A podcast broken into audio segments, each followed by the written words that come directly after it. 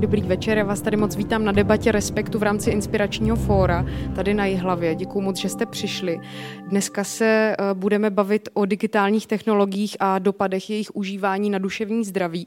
Já jsem Hana Řičicová, dělám podcast Respektu a jsem redaktorka a mými hostkami jsou, představíme asi abecedně, je to Kateřina Lukavská, která je psycholožkou působící na Pedagogické fakultě Karlovy univerzity a na klinice adiktologie první lékařské fakulty Univerzity Karlovy a Všeobecné fakultní nemocnice a dlouhodobě se zabývá užíváním nových médií. V současnosti se soustředí na to, jak rodiče přistupují k regulaci užívání obrazovek u dětí.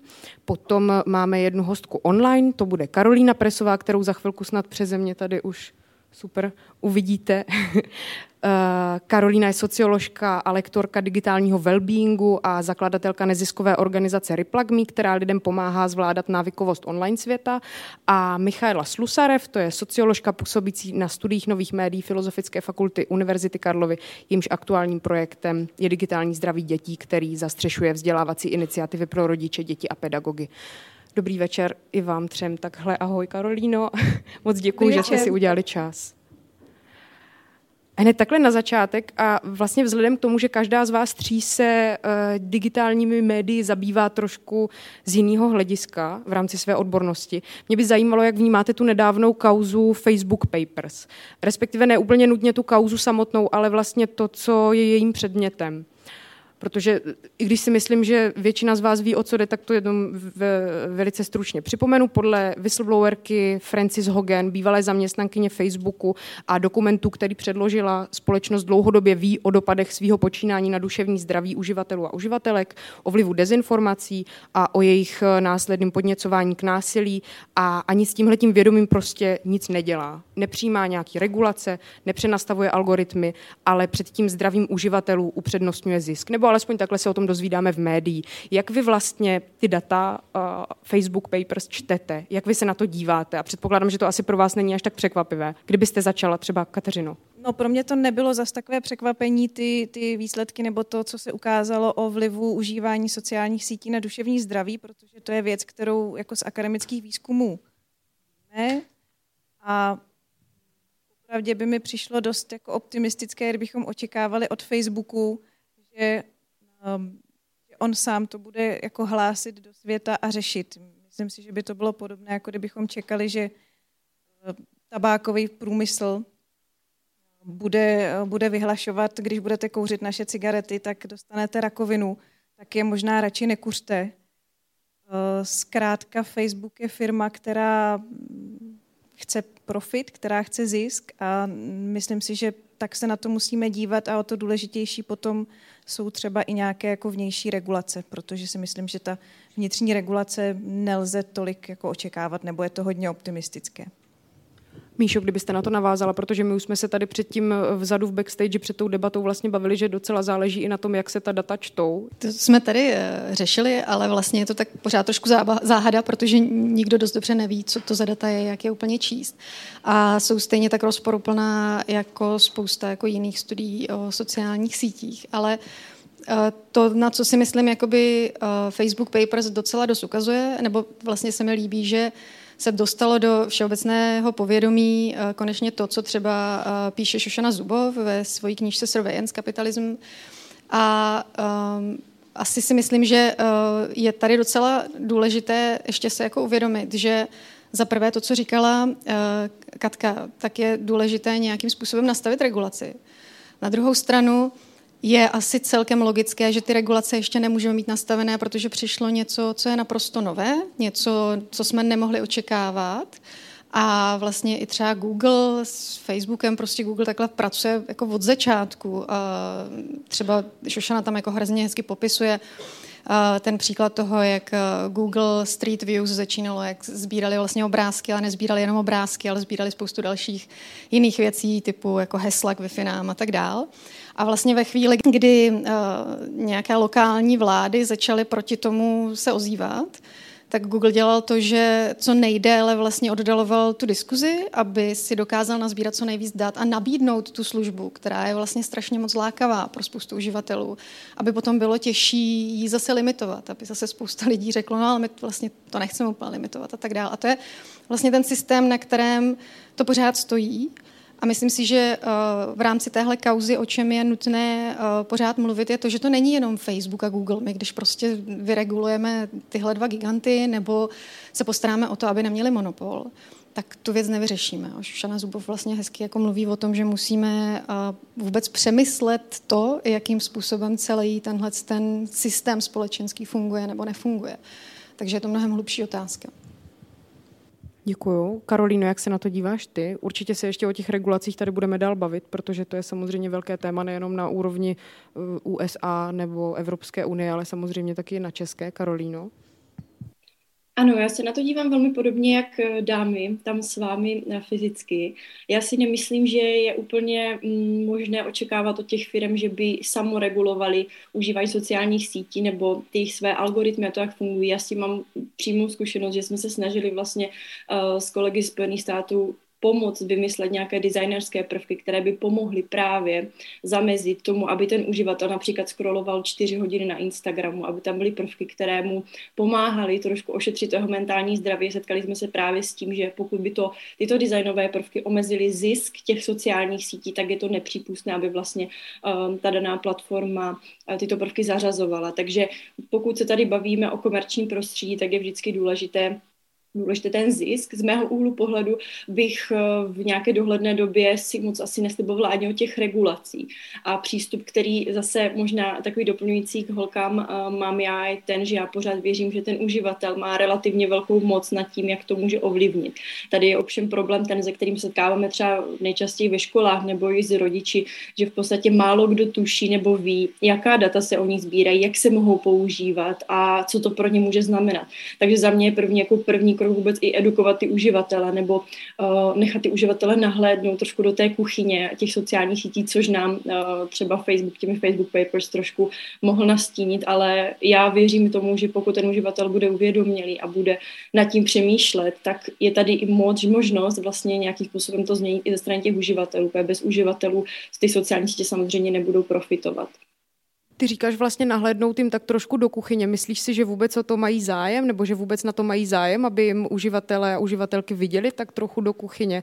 A doplňující otázka, ty si říkala, že je to vlastně určitě na uživatelích, jistě. Ale já si dovedu představit, že si řeknu, dobrý, tak dneska už na ten Instagram fakt nepůjdu, už jsem tam byla prostě 4 hodiny, už jako z toho bliká hlava. Řekne si to třeba i mladší uživatelstvo? Je to vlastně takhle, můžeme vlastně to delegovat jenom na uživatelstvo a klidně po Karolíně může samozřejmě reagovat kterákoliv z vás. Děkuji za to doplnění.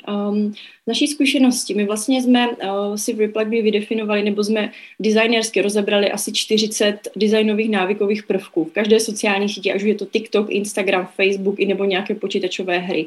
A pokud vlastně dětem nebo mladým na středních školách vlastně ukážeme specifické designové prvky, které tam drží a vysvětlíme ten mechanismus, tak oni jsou při dalším užívání schopnější, vědomě říct, tyjo bacha, tady toto mě drží, proto tady scrolluju o 40 minut, než bych chtěl a vidíme na nich posun, minimálně v tom, jak na tom uvažují. A to se mi zdá jako první dobrý krok vůbec, chápat ten design, jim to potřebuje někdo vysvětlit a reálně, ideálně s nějakým aha momentem, protože často, když bychom jim to jenom suše vlastně řekli, tak ničeho nedocílíme. Takže ukázat jim to přímo, vysvětlit jim to a potom je přimět k nějaké mediální sebereflexi, jak to používat v každodenním životě. To se nám osvědčuje, že je dobrá metoda, tak to vlastně edukovat ty uživatele prakticky a nějakým jako aktivním způsobem a jsme schopni docelit to, že třeba u těch dětí nebo dospívajících na středních školách vlastně se nám pak stává, že ty děcka sami si jsou vědomi těch designových prvků a jsou schopni to nějak eliminovat nebo přestat třeba tu danou síť používat, když už cítí,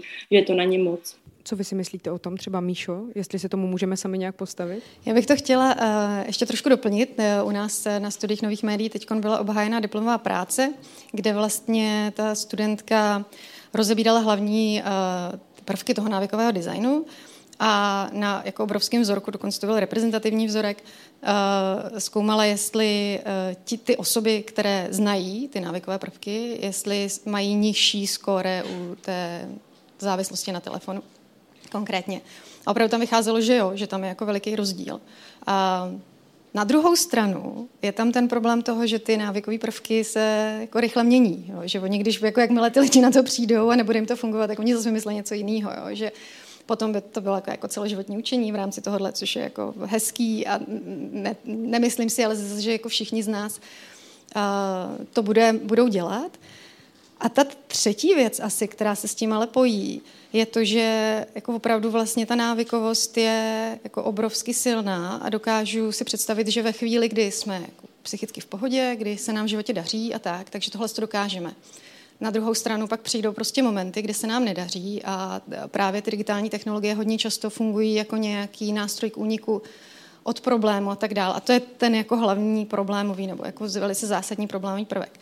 A já se vlastně jakoby obecně snažím i mluvit o tom, že to není vždycky jenom na tom uživateli, jo? Že to je vlastně celá, nebo Zygmunt Bauman mluví úplně krásně o té jako tekuté modernitě, že je to taky o tom, že už vlastně my jako osoby individua, protože ten individualismus se rozšířil tak strašně moc, tak my jako individua vlastně jsme zodpovědní za všechno a vlastně i celkově všichni z nás nebo všichni čteme prostě self-development books a tak dále a tak dále. A vlastně máme pocit, že můžeme změnit spoustu věcí a máme pocit, že můžeme být zodpovědní i za tohleto. A já si myslím, že to tak 100% není, že prostě pak jsou chvíle, kdy to nejde a vlastně ta návykovost je opravdu velice silná. Já jsem právě už docela unavená z té individuální odpovědnosti, ať už se jedná třeba o klimatickou krizi, anebo právě třeba o digitální média, o digitální technologie. Jak je tedy můžeme regulovat a máme je vůbec regulovat? Myslím tím teď tedy spíš, jak je můžou vlády a právě třeba Evropská unie regulovat. Mají to vůbec dělat? Kateřino. Já si myslím, že to je složitá otázka, ale na druhou stranu, že nějaká regulace dříve či později přijde, to asi je jasné a nevyhnutelné. To je přesně, jak Míša říkala, že ta strategie Google byla oddalovat co nejvíc tu debatu o těch regulacích, aby ještě měli rok, 2, 3, 5, než prostě ta regulace přijde. To, co se dá minimálně, nebo to, co by se mělo minimálně dělat se sociálními sítěmi, tak je, aby ta reklama na ně, řekněme, nebo aby to, co sociální sítě říkají, že jsou, tak aby nebyla vyložená lež v tom smyslu, že jako jedna věc je vědět, že mám negativní vliv na duševní zdraví a neříkat to, ale druhá věc je říkat, pojďte k nám, je to bezpečné prostředí pro váš seberozvoj a pro sdílení zkušeností s přáteli. A toto asi by regulovaný být mělo. Podobně jako když prostě máte u sázkových kanceláří povinnou větičku, hazard může být návykový, pozor, nebo na cigaretách prostě máte kouření, může zabíjet. A můžeme se teda bavit o tom, jestli je to nebo není efektivní. Ale každopádně, když jako vystoupí nějaká autorita, nebo je jasný, že nějaká autorita teda identifikovala opravdové, reálné negativní dopady, až tak, že se to může nějak jako legislativně promítnout, tak to je jasný signál tomu uživateli, který třeba nemusí být tak citlivý jako na tu přímou edukaci, jak tady o ní mluvila Karolína. Nebo minimálně teda pak už jako lze od něj čekat, ale dobře, byli jste aspoň jako varováni. A těm firmám to může leco zkomplikovat, protože ve chvíli, kdy se prohlásí nějaký produkt třeba takhle za návykový, tak je pak jsou různý omezení, jako kdy může být propagován třeba v rámci dětských pořadů a tak. Jo, to znamená, že tam můžeme minimálně třeba ochránit ty nejzranitelnější skupiny. Mně se vlastně docela líbilo, jak jste mluvila o tom takzvaně bezpečném prostředí. Ono se může zdát, že z těch sociálních sítí, kde se vlastně lidé setkávali a sdíleli si ty fotky rodiny a štěňátek, že se zkrátka staly v určitý moment jenom takovým nástrojem reklamy. A já si říkám, bylo to tak od začátku a třeba jsme to jenom nevěděli, protože to bylo ještě nějakým způsobem sofistikované, tak dobře jsme to neprohlédli, anebo to skutečně třeba na začátku bylo jako to místo, kde si píšeme na zeď jako milý vzkazy. Já bych na tohleto zareagovala, protože já si přesně myslím, že jako Facebook začal s touhletou jako komunikací nebo s touhletou komunikační strategií, my budeme dělat svět lepší. My prostě umožníme to sdílení, my vás umožníme to propojení a jako vytváříme lepší svět a světlejší zítřky. Odhadnout, jestli oni už v tu chvíli měli nějaký takový jako rozvinutý obchodní model, jak to nakonec bude se vyvíjet, jak to nakonec skončí, to je těžké. To, co si myslím, že přetrvává, tak je, že se s nimi trochu, jak kdyby tenhle diskurs táhne a my pořád jako máme trochu tendenci, teď teda z Facebook Papers si myslím, že to je výrazně jako narušený a dobře za to, ale že máme pořád tendenci vidět je jako společnost, která ty vizionáře, kteří dělají ty lepší zítřky, ale ono to tak není, prostě to je firma, která jako chce zisk, no, to tak je. No a můžeme mít nějaké jako netoxické digitální technologie a sociální sítě, když vlastně ti lidé, kteří je vyvíjejí, třeba jsou často nějakým způsobem toxičtí, mají sami nějaké předsudky, stojí o ten zisk, pořád prostě pracují o nějakou firmu a chtějí, aby nějak jako profitovala. Takže budou vždycky jako digitální média jenom odrazem tohoto a nebo za nějakých okolností opravdu můžou vést k té demokratizaci, jak píšem v anotaci tyhle ty debaty, třeba Karolíno. V podstatě pokud se bavíme o modelu, kdy ty sociální sítě profitují na tom, že ukazují reklamu, to znamená ten zisk plyne z toho reklamního prostoru, tak tam si myslím, že té toxicitě nebo té nějaké návykovosti se nevyhneme. Pokud ale mluvíme o sociálních sítích, kde bude vlastně zdrojem profitu ten uživatel, to znamená bude si platit nějakou službu, bude si platit nějakou vozovkách premium verzi, kde vlastně, která bude bez reklam, bude vlastně za nějakým paywallem ten design udělaný tak, aby vlastně mu nějak neubližoval. Tak to si dokážu představit a takové sítě nebo takové platformy už existují. Takže dokážu to představit, nicméně zase je tady problém rozdělení té společnosti. Vždycky budou lidé, kteří si nemůžou dovolit zaplatit si za to, aby je nerušili reklamy nebo aby neměli manipulativní obsah. A ti, kteří to nebudou moci zaplatit, tak to je podle mě většina a bude to jako otázka toho, jak se potom dá. Zase je to otázka nějaké digital divide, jak vlastně se ta společnost rozdělí na ty, co si to mohou zaplatit a na ty, kteří nemohou.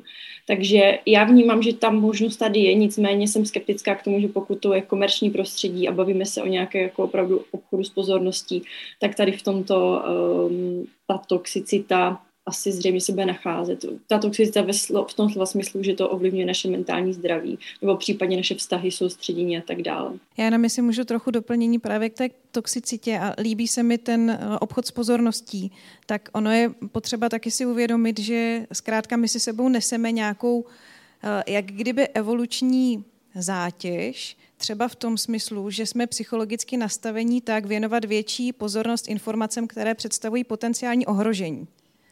A to je jako hrozně silný moment, který třeba může právě formovat to, proč ty algoritmy vypadají tak, jak vypadají a proč prostě vedou k radikalizaci nebo je preferován, řekněme, nějaký radikálnější obsah. Protože to je přesně to, co potom jako přitahuje pozornost, protože jsme na to bohužel tak jako nastavení a není úplně jednoduché se toho zbavit. Jo, je to dobře zdokumentované v sociální psychologii, třeba i co se týče stereotypů, tak je jako velmi náročné zbavit se negativního stereotypu ve prospěch pozitivního, zatímco pozitivního stereotypu se zbavíme relativně snadno, protože prostě my jsme citliví na ty jako negativní a potenciálně ohrožující informace. Takže to je jako... A přesně souhlasím s Karolínou, že v tomhletom modelu, kdy se jedná o ten obchod s pozorností, tak je velmi jako náročné chtít teda potom uživateli, i když samozřejmě by to bylo krásný, kdyby ti uživatelé byli natolik jako poučení a vědomí a dokázali se tomu nějak aktivně bránit. Na druhou stranu možná dokážeme ten obchodní model nebo společnost nějakým tlakem dokáže ten obchodní model obchodu s pozorností natolik zproblematizovat třeba, že se to těm firmám už jako nevyplatí do toho jít. Zase, když téma rozebíráme třeba konkrétně na druhém stupni základních škol, tak tam vlastně často slycháme o děti a teďka se bavím od začátku září, jsme toto téma celkem dopodrobna rozebírali hlavně v sedmých až devátých třídách a tam vlastně zhruba takových 150 dětí nám řeklo, že kdyby existovala sociální síť, která by vlastně byla pro ně méně návyková, na které by oni vlastně netrávili tolik času a ty děti vlastně sami nám říkají, že jim to vadí, že tam tráví tolik času, tak by k ní rozhodně přešli. Nicméně taková alternativa zatím neexistuje a kdybych se měla ještě dát konkrétně příklad těch regulací, tak čím víc máme regulací, tak tím náročnější je pro jakéhokoliv konkurenta, třeba Facebooku, vůbec vstoupit na trh, protože je pro ně velmi náročné vlastně vyvinout tu platformu a nějakým způsobem ji napasovat do těch regulací. Takže paradoxně třeba kolegové ve Spojených státech říkají, čím víc regulací máme ve Spojených státech, tím to samozřejmě víc pomáhá do určité míry těm velkým gigantům a těm sociálním sítím a těm digitálním platformám, protože těch regulací už se vlastně nevklíjí nikdo nový. Ale chtěla jsem vlastně říct, že my sami od těch dětí vlastně slyšíme relativně dost často, že by tu alternativu volili. A právě, že mám velkou naději v té mladé generaci, která právě bude volat po tom, aby ty technologie nebyly toxické, aby jim nějakým způsobem neubližovaly. A to je možná to, co říkala Katka, vlastně to zásadní pro to, aby ta změna šla ze strany těch uživatelů. Já bych to asi podpořila v tom, že přesně to vídáme u těch dospívajících, u teenagerů a pak u těch studentů, kteří přicházejí v prvních ročnících na vysoké škole, že říkají přesně tohleto. A já si vždycky dělám srandu, že pro mě vlastně ta nejzajímavější generace je taková ta generace současných babiček, který mám pocit, že prostě na těch sociálních sítích jedou pořád, protože mají spoustu volného času, mají tam ty fotky těch svých jako vnoučátek a tak. A jsou v té komunikaci, ale právě přijdeme, že ty dnešní dospívající k tomu mají jako hodně jiný postoj a mají tu záklopku na rozdíl od těch babiček trošku, ale ne všichni. Se třeba dozvíme v dotazech z publika potom, kolik z nás tady má skutečně nějakou záklopku. Ale když ještě vlastně na chvilku zůstaneme u takové té, nebo na takové té jako pocitové rovině, co vlastně nám ten pobyt v online prostředí nebo na sociálních sítích přináší, tak já tohle pozoruju vlastně dlouhodobě u sebe a pozoruju to ve svém okolí. Dneska ráno jsem si telefonovala s kamarádkou, která mě říkala, že jí někdo odsledoval na Instagramu a že se vlastně cítí hrozně blbě a cítí si méněcenně a říkala mi, já jsem fakt jako asi hrozná nula, já jsem něco udělala špatně. Teď mířím k tomu, jaký pocity to vlastně v nás vzbuzuje, ta interakce na sociálních sítích, to, že se vlastně neustále s někým srovnáváme. Myslím tím, jako ať už je pozitivní nebo negativní odezva. Co vlastně cítíme, Míšo? No, já když jsem právě se posledních několik měsíců zabývala tím, abych teda se rozhodla, jestli ty sociální sítě jsou zlé nebo nejsou zlé, tak a opravdu jsem procházela jako veškerý výzkum, který k tomu byl, tak jsem vůbec k žádné odpovědi nedošla, protože jako polovina těch studií právě mluví o těch negativních věcech, o tom porovnávání toxickém, o jako hate speech a kyberšikaně hlavně a tak dál. To jsou ty témata, o kterých se mluví tady v médiích často. Na druhou stranu je jako stejně velké množství studií, které ukazují ten pozitivní potenciál, který byl teď hodně viditelný během covidu, že ty děti nebo dospívající prostě hledali kontakt, byl to pozitivní kontakt, zároveň třeba hledali strategie, jak se vyrovnat s depresí, s úzkostí a tak dále. A ty sociální sítě vlastně byly velkým hybatelem těchhle z těch všech věcí. A mně z toho teda jako vyšlo, že jsem si to začala představovat jako takové jako magnetické pole, které má několik pólů, a tu toxicitu, která je versus inspirací na druhou stranu, protože mě to může inspirovat k tomu, abych měla zdravý životní styl a tak dále, a tak dále. Potom prostě nějaký jako pozitivní sociální vazby versus ty negativní, až třeba kyberšikanu a tak dále. A těch pólů je jako víc, jo. A asi ta hlavní věc je ta jedna z těch věcí, o kterých jsem tady mluvila, že hrozně moc záleží na tom, v jakém psychickém stavu ten člověk se zrovna nachází. A to ať už jako dlouhodobě, charakterově a taky momentálně. Protože obecně prostě s jakým pocitem tam jdu, tak to se mi tak nějak trošku víc prohlubuje. A zároveň bych tady možná chtěla vzpomenout teď aktuální výzkum Davida Šmahela a jeho kolegyň z Masarykové univerzity v Brně, kde on zkoumal slečny, které trpí poruchou příjmu potravy, což je i ta jedna věc, která vlastně líkla z Facebook Papers, že dospívající dívky vlastně mají zvyšující se problém s poruchami příjmu potravy kvůli Instagramu. A on vlastně se touhle otázkou zabýval dopodrobna a měl v tom vzorku jenom děvčata, který mají nebo se léčí nebo se vyléčili s poruchou příjmu potravy. A u všech sledovali, jakým způsobem používají sociální sítě, zejména Instagram. A přišel na hrozně zajímavou, hezkou věc. A on vlastně říkal, že ty dívky, které měli poruchu příjmu potravy, tak využívali sociální sítě přesně tím toxickým způsobem. To znamená, porovnávali se s ostatníma, hledali kalkulačky, jak zhubnout, strategie, jak zhubnout a tak dále. Ve chvíli, kdy byli v tom procesu léčení, tak buď přistoupili k tomu, že se Instagramu úplně zbavili, nebo ho omezovali, a nebo ho využívali pozitivně tím způsobem, že hledali strategie, jak přibrat, hledali slečny, které tím prošly a bavili se s nima a tak dále. A ty slečny, které se vyléčily, tak zase naopak se na sociálních sítích dělily o strategie, jak se jim to podařilo. A vlastně mi přijde, že tenhle ten výzkum jako hrozně hezky popisuje to, jak bychom se možná měli dívat na sociální sítě, ale je to vlastně strašně, je to vlastně ještě víc komplikovaný než předtím. Jo, já bych jenom chtěla takhle navázat právě na to, co nám říká výzkum. Protože ono je dobré si uvědomit, že ten výzkum je v nějakých úplných počátcích. A ono to tak vždycky je, protože když se objeví nějaký nový fenomén, tak ta akademická sféra má zatím zpoždění několik let. Ono chvilku trvá, než si ti akademici vůbec všimnou, že je ten nový fenomén. Pak jako další roky trvá, než přesvědčí ty grantové agentury, že to je fenomén, do kterého je, který je potřeba zkoumat a na který je potřeba dát peníze. Pak jako další roky teda trvá, než se udělá ten výzkum. A pak další roky trvá, než prostě ty výzkumy nebo jeho výsledky se dostanou k jiným výzkumníkům, případně ke koncovému uživateli, nějakému čtenáři. Takže my teďka jsme v úplném začátku a třeba se docela jako potvrzuje nějaká negativní vazba mezi užíváním nebo intenzitou užívání sociálních sítí a sebehodnocením. To znamená, čím víc užívám sociální sítě, tím mám horší sebehodnocení. To potom souvisí s nějakými depresivními symptomy. Co je ale potřeba si uvědomit je, že většina těch studií, které máme, tak jsou takzvaně průřezový. To znamená, že já se v jeden časový okamžik ptám těch lidí, jak moc používají sociální sítě, jaký mají sebehodnocení a jak jsou depresivní. A ve chvíli, kdy já použiju tenhle ten průřezový design, tak jako velmi těžko můžu rozklíčovat, jestli je to tak, že už jako lidi, kteří jsou depresivní nebo tíhnou k depresi a mají nízké sebehodnocení, tak třeba víc používají sociální sítě. A nebo jestli je to opravdu teda ten důsledek toho používání sociálních sítí.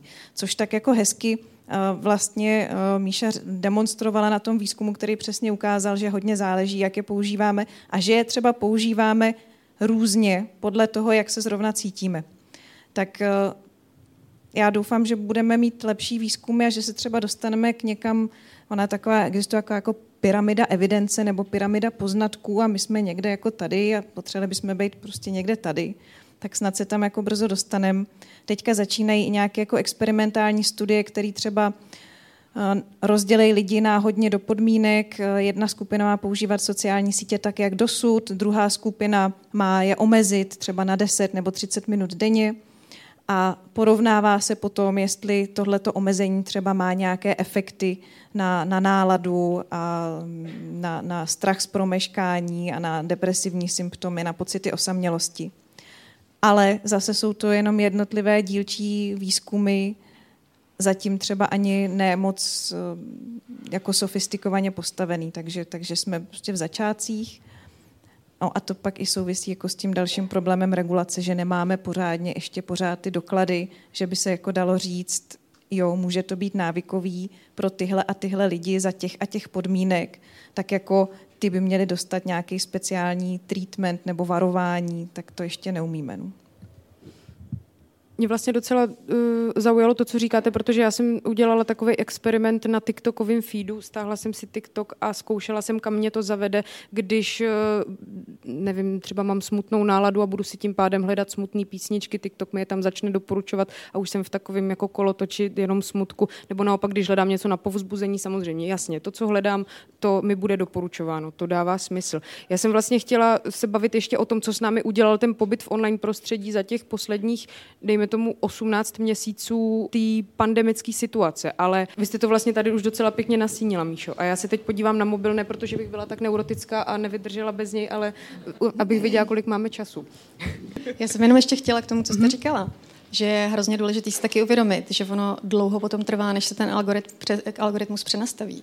Jakože pokud tam máme ten algoritmus s těma smutnýma věcma a rozhodneme se, jakože teďka teda už to budeme využívat pozitivně a budeme tam chodit jenom s dobrou náladou, tak ono to tak jako nefunguje. Ono bude vlastně dlouhou dobu trvat, než to zase začne fungovat jinak. Takže to má prostě nějaký dojezd v uvozovkách, jasně. A ještě jenom jako k tomu efektu té pandemie, izolace a pobytu v online světě, tak přesně to, co my říkáme, že vlastně nejhůř nebo nejnáchylnější k tomu vytvořit si nějaký problémový užívání sociálních médií, tak jsou lidé, kteří mají nějaký problém. před kterým oni chtějí utéct. A ta pandemická situace představovala poměrně jako výraznou zátěž a spoustu problémů. To znamená, že těch lidí, kteří můžou vlastně jako vyhledávat tenhle ten únik prostřednictvím sociálních médií a tenhle ten, řekněme, neproduktivní únik, jo, nějakou dočasnou třeba úlevu, která ale jako ve finále vede vlastně ke zhoršení toho stavu, tak těch lidí přibylo samozřejmě. No. Tak a nemusí to nutně být jako ani daný tím, že bychom museli být více online, ale prostě jenom, že máme víc těch problémů. Já bych tady chtěla možná ještě doplnit, že jak dámy vlastně komentovali ty výzkumy, tak já bych nepodceňovala ani ty kvalitativní pozorování, protože často vlastně my třeba konkrétně se zaměřujeme hlavně na tu kvalitativní práci ve třídách a vlastně máme prostor s dospívajícíma rozebírat dost do detailu právě ty emoční spouštěče v uvozovkách, to, co je tam vlastně vede do toho digitálního prostoru. A tady bych chtěla potvrdit, že my vlastně za poslední 2 měsíce jsme se hlavně ve třídách soustředili na to, co ty děti tam táhne, co je tam vede, jaká je ta jejich motivace. A zjistili jsme, že řekla bych, že tak u poloviny dětí, tady my na to máme i data, ale s nimi nemáme úplně zpracováme, takové ještě surové, tak nám vychází asi 52% dětí chodí na sociální sítě, protože se nudí, protože nemají co jiného dělat. A ještě to doplním třeba rodinnou situaci, že velmi často se setkáváme s tím, že oba rodiče jsou třeba na počítači nebo na tabletu a jim nezbývá vlastně nic jiného, než se zabavit taky tím internetem. Ještě vlastně máme data z toho, že zhruba 1/4 dětí, nebo 1/3 dětí, chodí na telefon, když se cítí smutně, že vlastně první copingový mechanismus není jít si promluvit s rodičem, nebo jít si promluvit s učitelem, s kamarádem, ale jít na telefon. A tady jsem chtěla právě podpořit dámy v tom, že my reálně teďka snažíme vlastně vyzjistit nějakou škálu, nějaký seznam vlastně nejčastějších emočních spouštěčů té mladé generace, protože pokud potom vidíme, co je nejčastější, co je tam nejčastěji videa, můžeme jim to pomoct nějakým způsobem adresovat. A tady zase nějakou formou, nějaké mediální sebereflexe. Je to celkem dobrá metoda, ale chtěla jsem jenom říct, že rozhodně souhlasím s nějakého pozorování ve třídách, že to v jakém rozpoložení ten člověk jde na tu sociální síť a jaká je tam ta motivace, tak se mi zdá úplně klíčové. To pokud člověk je v pohodě, v pořádku, tak může jít na Instagram, stráví tam 10 minut, získá celkem vysokou hodnotu a prostě odchází pryč. Pokud se cítím úzkostně, nebo se cítím prostě nepochopeně, nebo se zkrátka hodně nudím, tak tam strávím i ty 3-4 hodiny. Trochu dál je ten výzkum, co se týče gaming disorder, to znamená poruchy hraní her. A tam se ukazuje opravdu systematicky přesně to, že jediný problémový motiv, který souvisí s problémovým užíváním her, tak je opravdu únik. To znamená ten eskapismus, kdy já používám tu hru primárně proto, abych utekl od svých problémů, který vlastně se mi nechce nebo nedokážu nějak jako jinak řešit, tak když to médium poskytuje tuhletu jako dočasnou úlevu, tak pravděpodobně nějak asi brání jako produktivnějšímu řešení těch problémů a vzniká nějaký jako začarovaný kruh. Takže z těch her to je jako velmi dobře zdokumentovaný, tam se posuzovala celá řada nejrůznějších motivů a jedině tenhle ten vlastně eskapismus se ukazuje jako rizikový.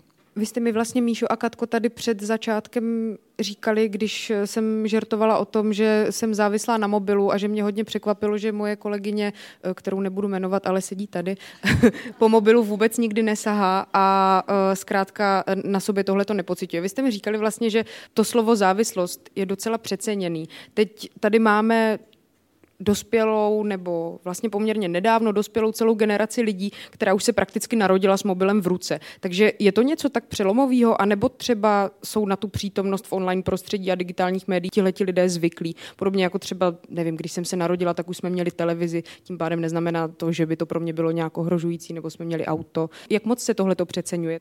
Jestli můžu, tak mě vlastně nad tím tak trošku rozesmívá ta věc, že spousta rodičů říká, že ty děti už s tím vyrostly, to znamená, že už s tím jako musí mít pracovat.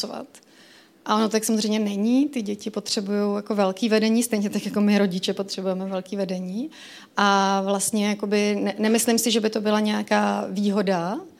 Co mě ještě rozesmívá je druhá věc, že ty dospívající a děti nám říkají, že prostě jak se s tím narodili, takže umějí všichni multitaskovat. Tudíž je to jako dovednost. A je multitasking tak výhodný? No a hlavně jakoby... A existuje to vůbec? Nebo... No právě, že vám to tak úplně neexistuje, že jo? Protože vlastně jako to, co oni popisují jako multitasking, není multitasking, ale je ten jako switchtasking, protože mozek se nedokáže soustředit na dvě podobné věci najednou, takže vlastně mezi nimi přepíná, tudíž jsme víc unavený a ztrácíme víc času a tak dále. Multitasking samozřejmě existuje, ale je to trošku něco jiného. Já nevím, třeba poslouchám audioknížku, toho klízím nebo žehlím, jo. Tak tohle to je multitasking, protože to používá jinou kognitivní kapacitu. Takže jenom jsem chtěla říct, že nemyslím si, že by to znamenalo, že ty děti s tím umí nějak víc zacházet. Jo. Stejně jak jste říkala, že narodili jsme se třeba v rodině, kde bylo auto, ale neznamená to, že ho umím řídit. Jo. Tak to je úplně stejná paralela.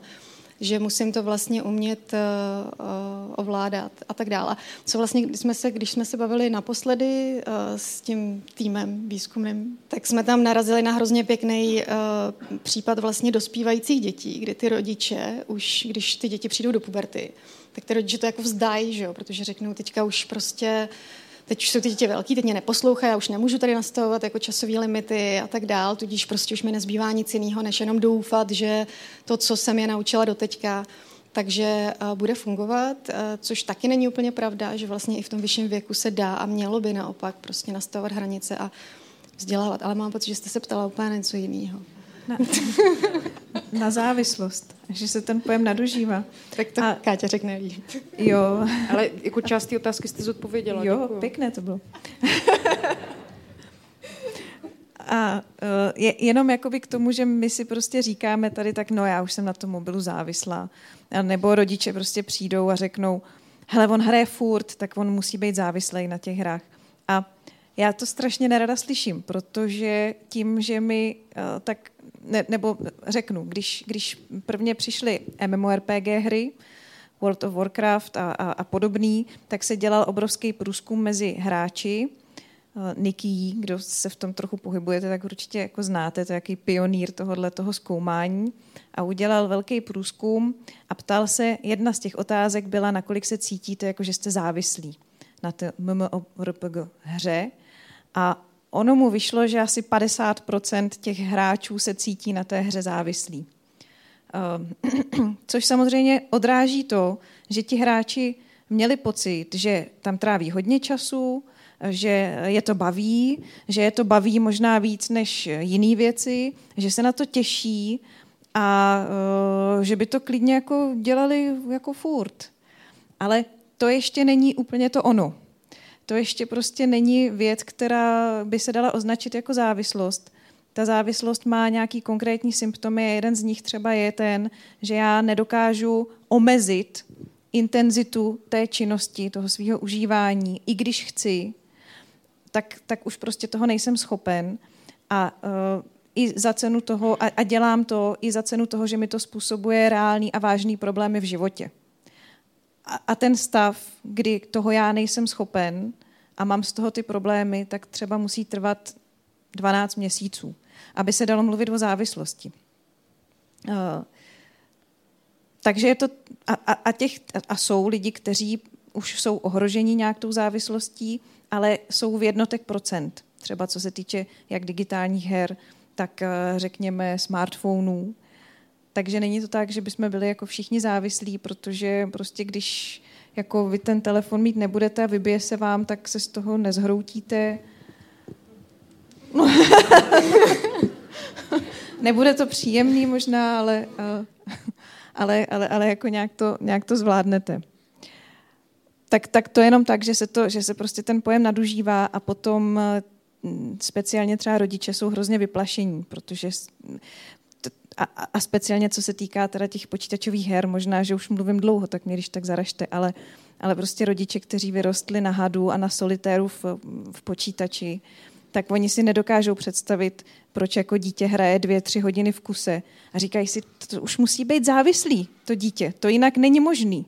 To už prostě přece nikdo by nechtěl hrát takhle dlouho, kdyby nebyl závislý. Ale neuvědomí si, že ty dnešní hry jsou prostě natolik komplexní a třeba některé z nich i vyžadujou jako ty vyšší herní časy, takže to ještě samo o sobě nemusí signalizovat žádný problém. A ještě jenom vlastně k té prevalenci závislosti, tak to, co víme o závislosti na hrách, tak když bychom to měli srovnat s číslama, co víme o gamblingu a závislosti na nakupování, tak gambling je nejméně častý, potom je někde to hraní a to nakupování jako ještě častější, jo? Takže se to tady trošku porovnali ty digitální. My se s tím velmi často setkáváme, že děti dostávají od rodičů, učitelů nálepku si závislák a věc je ta, že relativně výrazně to zraňuje, protože mají pocit, že jim za první ti dospělí nerozumí. To znamená, moje mamka s tačkou vůbec neví, co hraju, vůbec neví, co dělám online, ale řekne mi, že jsem závislák, mě to ublíží. A teďka většinou setkáme s dvěma scénáři. První scénář je, že to dítě vlastně to úplně nechá být. A druhý je, že se za tu nálepku sková. A to ve smyslu, já jsem závislák, já s tím nemusím nic dělat. Já jsem závislák, já to tak prostě mám a starejte se o mě. Vlastně se zříkáte zodpovědnosti za to, nad tím nějak přemýšlet, něco s tím dělat. A nebo ten druhý extrém je, já vám ukážu, jaký jsem závislák. A ještě jako extremizuje to svoje chování, nebo vlastně ho zintenzivní. Takže možná taková zásadní věc, která by mohla být tady funkční třeba pro rodiče nebo i třeba pro pedagogy, vlastně se vůbec zeptat, co ty děti tam dělají, jaké jsou třeba herní cykly těch her, které hrají a vlastně co to znamená, když tam hrají 3 hodiny a jestli opravdu to má na mě reálný dopad, protože zase těch děcek se nikdo neptá, když hraješ 3 hodiny League of Legends a potom odejdeš, jak se z toho cítíš. Není ti divně, necítíš třeba, nevím, nějaký negativní následky, že těm dětem zase chybí ta reflexe, nebo aby si jich někdo vůbec zeptal, co to s nimi dělá. Často my setkáme zase s tím, že se zeptáme těch děcek, OK, vy hrajete třeba tady ti největší hráči v těch třídách 6-7 hodin denně, třeba po škole, tak se zeptáme, a baví vás to kluci vůbec, většinou to teda kluci, baví vás to? No, moc ani nebaví, ale hrajou to všichni. Že vlastně těm dětem chybí takový ty rýpavý otázky, kterých si potřebujeme ptát, aby jsme zvědomili, tyjo, mě to vlastně ale vůbec ani nebaví, bolí mě z toho záda, není mě z toho dobře, já stejně to hraju. Takže vlastně tady chybí i ze strany třeba té školy nebo i těch rodičů takové to opravdu v vozovkách to rýpání, aby těm dětem se trošku jako rozčeřil ten rybník, takového toho statického, sednu si k počítači a jedu, protože jsem na to prostě zvyklý. To už mi vlastně tady tím, co říkáš, Karolíno, trochu nahráváš na tu otázku, kterou jsem vlastně měla nachystanou tak trochu na vás všechny tři, protože vy všechny tři se věnujete nějakým způsobem tomu, jak obrazovky užívají děti, ale i té destigmatizaci této problematiky a dialogu mezi dětmi, rodiči, pedagogy, pedagožkami. Mě zajímá, jestli už jsme vlastně našli tu cestu, jak třeba ve škole užívat ty technologie zdravěji, nebo jestli ji stále hledáme, nebo jestli ji zkrátka je důvod vůbec hledat. Další věc, která mi z toho vlastně vyplývá po tom, co si tady říkala ty, Karolíno, jestli třeba pedagogové a pedagožky ještě pořád často jsou ovlivněni nějakým takovým, řekla bych už trošku přežitým dogmatem, že se zkrátka bojí toho, že děti budou jenom hrát hry a sedět u počítače. Já bych navázala tím, že často u těch učitelů je problém, že oni nerozumí tomu online světu toho dítěte nebo těch svých žáků, ani se do toho vlastně nechtějí nořit. Je to pro ně velká komplexní věc a sami toho mají prostě obrovské množství věcí, dokumentací, přípravy a je to pro ně náročné se do toho nějak ponořit a mají pocit, že je to velká věc. To znamená, že často setkáváme s tím, že ani jako nějakým způsobem buď nechtějí, anebo jenom tak jako do toho nakousnou a mají často jako výrazné předsudky. A ty předsudky jsou většinou tím negativním směrem, že tam hrají hry, koukají na nějaké obrázky nebo sbírají nějaký srdíčka. Takže já si myslím, že tady je rozhodně potřeba těm učitelům i trošku vysvětlit, že tam, co ty děti tam dělají, co v tom hledají a co se tím třeba saturují, aby vlastně pochopili ty motivace té mladé generace. A současně si myslím, jak se stala na to digitální vzdělávání, tak rozhodně si myslím, že proto prostor ve škole je. A to z toho důvodu, že děti tam prostě tráví 6-7 hodin denně, většinu bdělého dne. A může se to reflektovat nejenom v tom, jak se naučit programovat, jak se naučit nějaký prostě Python nebo C++, ale pokud ty děcka nebudou schopny vůbec přemýšlet o tom, jak ten digitální prostor funguje, jak funguje komerčně, jaké má vlastně atributy, tak si nedokážu představit, že by mohly v budoucnu fungovat tak, že by byly uvědomělé a reálně jako aktivní občané, které by se nenechali jenom pasivně vlastně natáhnout do toho digitálu. A ještě jsem tady chtěla říct vlastně dobrou myšlenku Davida Buckinghama, Spojených států, který vlastně se té metodě nějakého toho, té inovace ve vzdělávání věnuje. A v podstatě on tvrdí, že pokud děti učíme jenom informatické myšlení a jenom programování, tak to je vlastně děláme v podstatě dělníky toho technologického sektoru, že je potřebujeme učit o tom přemýšlet, reflektovat a právě reflektovat to vlastní mediální prožívání, což nám přijde jako úplně stěžejní a to v tom systému zatím úplně chybí. A zároveň Já třeba, co se setkávám s pedagogama, tak samozřejmě taková ta skupina těch, co se snaží, tak ty právě se snaží implementovat dobré technologie, dobré vzdělávací hry a tak dál. A vlastně to médium hry je strašně bohatý médium. Vlastně nám nedokáže nabídnout film, přednáška, toho tolik, co to médium hry, pokud je to dobře udělaná hra. A těch vzdělávacích a skvělých her je velká spousta. A myslím si, že tam jsme ještě daleko, že to ještě jakoby neumíme tam implementovat, že se pořád ještě ptáme, a jako měli bychom jako ty hry tam hrát, a že to je jako když bychom, tak dřív taky byla ta diskuze o tom, jestli prostě filmy jsou nebezpečný pro dospívající a tak dále, jo. Naše děti se nám budou, nebo děti našich dětí se nám budou smát, že prostě to je jako kdybychom se tady teďka bavili, jestli teda není nebezpečný, aby jsme ty dokumenty těm dětem v té škole pouštili, jo, že ještě tě doplním, i čtení bylo považováno za nebezpečnou návykovou aktivitu. Co bychom za to teď dali? Jo, takže myslím si, že ten prostor je tady obrovský a já pořád věřím tomu, že se konečně ustálí nějaká ta role nějakého ICT metodika na školách, tak jako máme metodika prevence, takže bude ICT metodik, který bude pomáhat pedagogům, bo samozřejmě už to jako existuje, ale není to tak rozšířené na školách, který pomáhá pedagogům, jak implementovat technologie do výuky, jak dobře, jak naopak, na co si dávat pozor a tak dále. Jo. Ale jsme ještě trošku daleko, no. A na druhou stranu v té strategii vzdělávání 2030+, tak tam v rámci digitálních kompetencí, tuším, se hovoří o digitálním wellbeingu. To znamená o tom, že by vlastně součástí těch digitálních kompetencí mělo být právě i učit děti zdravě užívat technologie, takže možná se jako blízká na lepší časy a už to bude opravdu nějaká jako priorita. A to, co já bych si hrozně moc přála, ale to myslím, že se mi hned tak nesplní, je, aby se děti ve škole normálně učili o digitálních hrách, tak jako se učí literaturu a ten vývoj a ty díla. Tak mně by se moc líbilo, kdyby se učili vývoj, historii digitálních her, ty jednotlivé žánry, jak vznikají, a včetně právě i těch ekonomických modelů těch her, protože potom by byly daleko vnímavější třeba na hry, které jsou v zásadě jako špatné a nudné a schválně udělané tak, aby jste si v nich museli prostřednictvím nákupů dokupovat rychlejší progres, postup a tak.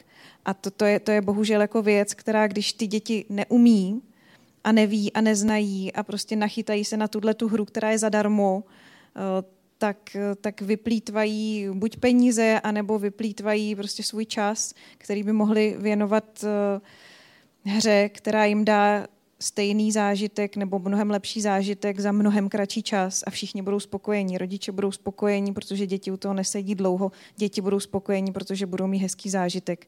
Ale jako tohleto si myslím, že hrozně chybí a bohužel ti rodiče děti často nedokážou jako vést v tom, která ta hra je dobrá a která ne.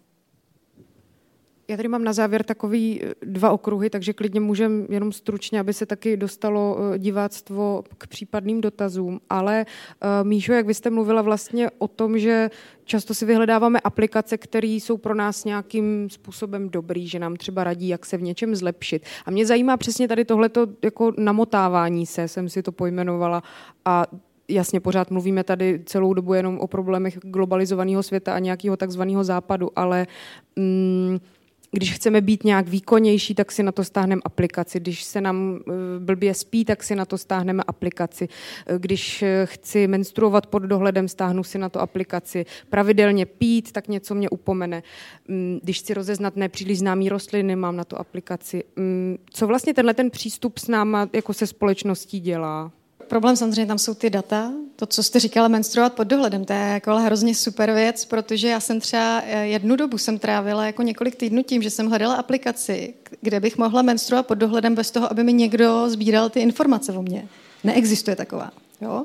Což je docela jako zajímavý. Jo? Vlastně ta aplikace sama o sobě jako není špatná a může mi říct spoustu jako velice důležitých informací pro moje zdraví, ale prostě není taková, která by nezbírala ty informace a nerozprodávala je dál. Jo. To si myslím, že je ten problém. A problém samozřejmě jakoby ten sběr informací. Na druhou stranu jsou tam jako benefity individuální, jsou tam benefity sociální, jako můžeme prostě ve společnosti, jako ty healthcare aplikace jsou jako skvělé, můžou nám přinést hrozně moc věcí. Pak je samozřejmě ta další otázka toho, o čem se hodně často mluví, o čem mluví Manfred Spitzer o digitální demenci, o čem se, co se jako furt tak opakuje, že jako hloupneme, protože prostě nepoužíváme svůj vlastní mozek. A i třeba ty aplikace na kontrolu fyzického pohybu, ukazuje se právě, jeden můj kolega dělá doktorský výzkum a vlastně ukazuje, že lidi, kteří používají tenhle typ aplikací, tak jsou méně citliví k tomu, jak se cítí, že prostě ta aplikace je vlastně hloupá aplikace, ona na nich tráží, ona vám každý den řekne jako stejný počet kroků, který máte udělat a nereaguje úplně dost dobře na to, že jste unavený nebo že máte nějaké zranění a tak dál. Tím pádem vlastně si můžete přivodit naopak zranění. Takže jistě, jakoby můžeme ztrácet nějakou část té senzitivity k sobě. A to je to, co vlastně, o čem mluví Marshall McLuhan, který vlastně říká, že každá technologie je pro nás nějakou extenzí, to znamená, že nám umožňuje nějaké nové věci, ale zároveň každá ta extenze je pro nás taky nějakou amputací, že vlastně něco ztrácíme tím, protože třeba už nejsme senzitivní k sobě a tak dále. No a pak je ale třeba francouzský filozof Suarez, já už nevím, jsem zapomněla, jak se jmenuje jménem, a napsal jeho poslední kniha, nebo to bylo jako jeho příspěvek v konferenci, byla Palečka, je to dokonce i přeložený v češtině, kde on vlastně jako se zastává téhle té generaci, která používá ty technologie vlastně ke všemu, protože on vlastně teda říká, tak dobře, tak ta technologie vlastně už nepoužívá ten svůj mozek, protože ten mozek má ve všech těch svých chytrých zařízeních a vlastně jsme jakoby vytvořili generaci, která je bezhlavá, on tam opravdu používá tady ten jako pojem, že nemají tu hlavu. A musíme se rozmyslet, co vlastně nám na těch ramenou sedí, když tam nesedí ta hlava. A nejspíš tam je nějaká kreativita, nejspíš tam je prostě jako spousta věcí, které my teďka nejsme připraveni hodnotit. Jestli to můžu ještě doplnit, tak já bych zmínila jeden termín, a to je teror příležitostí, protože máme opravdu, jako ty technologie nám nabízejí hrozně moc možností, co všechno můžeme sledovat, co všechno můžeme dělat, jak můžeme zlepšovat svůj životosprávu a tak dál. A já jsem si tady přinesla takový jako artefakt, který jsem slíbila dceři, že ukážu. Je to takový kartonový smartphone, který si vyrobila moje dcera, 8letá, která nemá svůj smartphone. A já jsem se jí ptala dneska ráno, co tam teda má za aplikace. A překvapilo mě, že tam má jako všechny moc hezký. Já vám to ukážu ještě. Ona bude ráda. Moc hezký a moc účelný aplikace.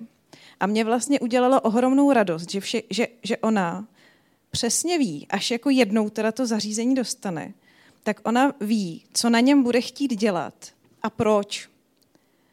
A to mně přijde jako hodně důležitý, aby my jsme měli na začátku nějaký náš záměr a nebyli jenom vláčený právě tím terorem těch příležitostí, že teda teď něco mám a teď mám spoustu jako těch nabídek v tom App Storeu a teď teda toto můžu mít a toto, tak myslím si, že je fajn jako zase nějaké to jako vědomé užívání a říct si, proč teda já to chci mít, co mi to přinese do života, co mi to může vzít naopak. Tak já docela o ní nemám takovej strach, protože si myslím, že ona ten plán má. A chtěla bych jako říct, že by bylo fajn, kdyby to ty děti třeba, než dostanou ten první mobil, tak třeba ať si ho namalujou takhle, a ti rodiče vědí, proč ho chce, nebo jestli ví to dítě, proč ten mobil chce. Míšo, vy jste před chvilkou mluvila o tom, že různé aplikace, které nám v něčem můžou pomoct, zkrátka sbírají naše data a nějakým způsobem nás trackují. A my se o těch datech pořád bavíme, o tom, že někdo sleduje tu naši digitální stopu a o těch přesně zacílených kontextových reklamách. A když si představím všechna ta data, která už z těch desítek aplikací, který určitě jako, nebo spousta z nás je využívá, který už někdo se sbíral, tak to musí být docela slušný objem.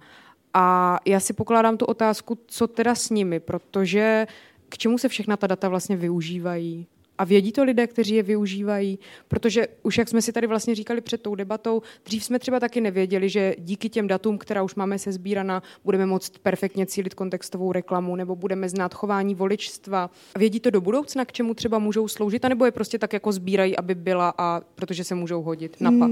Ne, tak vlastně ty data jsou dál přeprodávaný k tomu, aby nám na míru byly vytvářeny nějaké produkty a služby, kterými budeme mít rádi. Zase na základě vlastně těch dat se dá jako zhodnotit, co budeme mít rádi a co ne.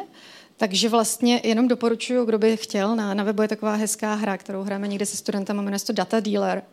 A je to velice vtipný, je tam vlastně jakoby ukázaný, jakým způsobem ty data můžou kolovat. Je to teda trošku už starší, ale pořád to plní svůj účel. A není jako důležitý, aby ty firmy to věděly. Ale samozřejmě jakoby důležitý je teda se ptát, pokud se něco takového bude dít, a ono se to bude dít, ten surveillance kapitalism, ten model prostě ekonomický, který tady máme, tak se asi úplně nezmění. Ale pak je důležité se ptát vlastně, kdo ty data má. A znovu opakuju, ty data, které můžeme teďka sbírat i díky nějakým jako health zařízením a náramkům a chytrým prstenům a tak dále, můžou být do budoucna jako velice dobře využitelný i pro společnost jako celek, i pro nás jednotlivce, protože prostě individualizovaná zdravotní péče je jako budoucnost. I ta otázka toho, že spousta lidí si nechává dělat svůj genetický profil prostě od komerčních subjektů, protože takovou možnost prostě nemají normálně. A asi by to dělali, když by taková možnost byla, ty data by byly někde bezpečně. A teďka zase, ale co znamená bezpečný? Jo? Věříme víc korporacím než státu nebo nějaký zdravotnický entitě? Nebo by to měla být teda, mělo by to být nějaká korporace, která sdružuje všechny tyhle ty tři typy a jaká a jakým způsobem se to dál dá využívat, jaký pravidla bychom tam měli mít. Jo? Protože třeba v té knize Sharenthů, Lea Plonket se jmenuje tak nějak, tak tam vlastně jako popisuje takový hezký příklad toho, když máme elektronické žákovské knížky, tak pokud tam budu zapisovat jenom známky toho dítěte, tak možná OK, ale pokud tam budu zapisovat i všechny kázeňské věci, to, jak se jako chová, jaký má, jako, tak co vlastně vím, že za 10 let, co se s těma datama bude dít, když ta škola to jako blbě zabezpečí, nebo když to prostě někdo koupí, nebo když ten provozovatel té elektronické žákovské knížky zbankrotuje. Jo, tak vlastně, a nebo pokud i kdyby to byly data státu, tak neomezí to nějaké moje příležitosti v budoucnu, nebudu mít pořád tu nálepku toho kluka, který pořád nosil poznámky, možná budu mít horší příležitosti v dalším životě, jo, protože tohle stát o mě bude mít vědět. Jo. Takže jo, data budeme sbírat pořád, je otázka jak a kdo je bude mít pod kontrolou. Já bych tady možná k tomu ještě chtěla dodat to, že pokud se podíváme na ty konkrétní data z těch sociálních sítí, já si dokážu dost dobře představit, kam by to mohlo směřovat, protože já v tom vidím obrovskou hodnotu v tom slova smyslu, že podle těch dat se dá predikovat chování velké skupiny lidí. To znamená, že skupina lidí vykazuje specifické znaky a pak se chová určitým způsobem, nakupuje specifické výrobky nebo jí zajímají specifické informace. A pokud těch dat máte výrazné množství, tak dokážete predikovat výrazné množství skupin a chování. Mně se to zdá jako celkem jako dobrá komerční příležitost. Takže tady jsem jenom chtěla spíš trošku vnést tu myšlenku toho, kam by to mohlo směřovat, nebo jak to teďka už se nám profilo, že tak funguje, ale do budoucna si myslím, že to bude mít větší a větší sílu. Současně si myslím, že ta síla nebude jenom v těch datech, ale hlavně v těch, kdo to umí zpracovávat. To znamená, na velké množství dat potřebujeme velkou výpočetní techniku nebo velkou výpočetní sílu, aby jsme je mohli zpracovávat. Takže za mě, co se týče třeba nějakých jako boje mocností, se tady jedná o to, který stát, která entita bude mít tak velkou computing power, aby vlastně dokázala ty data zpracovat v takové množství, aby dokázali přinášet tu hodnotu. Takže tady se spíš dostáváme z mého úhlu pohledu ještě spíš do té technické záležitosti, technické věci, jak se to dá zpracovávat rychle, efektivně a kdo to bude zpracovat, kdo bude mít takovou výpočetní sílu. A už teď jako data analyst je jedno z nejlíp placených zaměstnání na světě. Já bych řekla, že tímhletím jsme si vlastně i trošku tak řekli ty vyhlídky do budoucna, na které jsem se vás chtěla zeptat. Tím pádem bych vám chtěla moc poděkovat. Děkuju moc Karolíně Presové, že si udělala čas.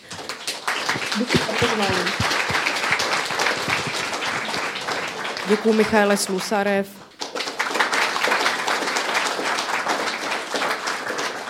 A děkuju Kateřině Lukavské. A teď je tady samozřejmě prostor pro vás, kdokoliv z vás by měl dotaz, už vidím, že se vás hlásí opravdu hodně, takže asi si počkejte na mikrofon a myslím si, že první byl tady takhle pán, pardon, že na vás ukazuju, takhle před sloupem. Děkuju, já jsem se chtěl jenom obloukem vrátit úplně na začátek a to k těm konkrétním algoritmům a vlastně jako symptomům, který nás nutí na těch sociálních sítích zůstávat. Jestli by bylo možné to trochu rozvíjet, případně uvést nějaký zdroj, kde se o tom jako dozvědět víc, protože cítím, že o tom by málo a zrovna tohle mě jako hodně zajímá. Jo, moc krát děkuji za tu otázku. Já bych vám strašně ráda chtěla vidět do obličeje, ale tak se vám aspoň představím podle hlasu.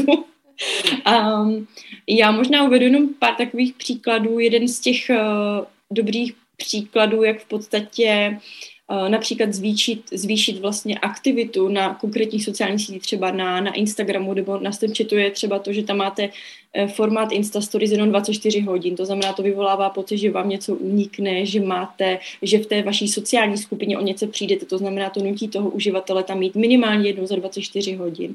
Nebo například notifikace, které vám vyskakují na sociálních sítích, které jsou nespecifikované. To znamená, vám ta sociální síť řekne, máš nějakou notifikaci, ale to, že k tomu máme navázanou nějakou dopaminovou vazbu a chceme vědět, potřebujeme vědět, co se okolo nás děje, tak si to rozklikneme a jdeme se podívat, zjistíme, že ta notifikace je třeba jenom na reklamu, nebo například doporučované videa nebo doporučované fotky na základě toho, co se líbí vašim známým, vašim kamarádům. To je to, zase potřebujeme být in v nějaké naší sociální skupině. To znamená, vlastně to jsou takové specifické malé drobky informací nebo malé jako designerské prvky, které vlastně nás tam vtahuje, které nás tam udržují. A kdybych měla dát nějaký jako protipol toho, jak se třeba konkrétně s tím Instagramem dá pracovat, nebo jak jsme třeba navrhovali tomu designerskému týmu, aby se to dalo zlepšit, tak jsme navrhli třeba kumulaci notifikací, to znamená, pokud by se notifikace kumulovaly, že by se zobrazily třeba jednou za 6 hodin a zobrazily by se všechny, tak by to výrazně ulevilo těm uživatelům, jenomže tím, že vám naskakují co 3 minuty, tak vyvolávají potřebu vlastně to zkontrolovat co 3 minuty. To znamená, tam potom ta aktivita je jako výrazná. Takže tak to mě napadlo, jenom tak splá na nějaké konkrétní prvky. Nevím, doufám, že ještě dáme něco doplní.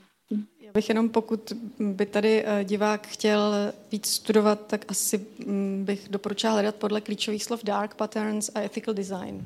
Pokud fakt budete googlit po těch dark patterns, tak jako najdete spoustu jako různých jako návrhů a tak, které se používají třeba ve hrách, které se používají v sociálních sítích a tak dále. A je to jako ta druhá, ta evil strana? Jo, já jsem jenom ještě chtěla doplnit určitě zajímavý, nebo ten strach z promeškání, nebo FOMO, to už tady zaznělo.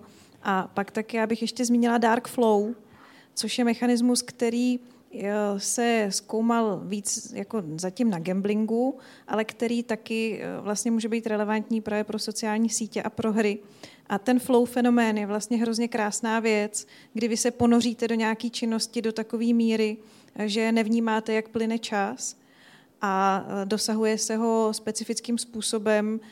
Takový úplně hrubý zjednodušení je, že když vy jako dobře víte, co máte zrovna dělat, máte tam jasně stanovený cíle, a máte okamžitou zpětnou vazbu na svoje činy a tak vlastně se dostanete do takového hrozně příjemného stavu prožívání a to vás jako nutí prolongovat tu činnost dál a dál. Takže taky určitě jako flow fenomén, nebo konkrétně právě dark flow je taky jako relevantní pojem.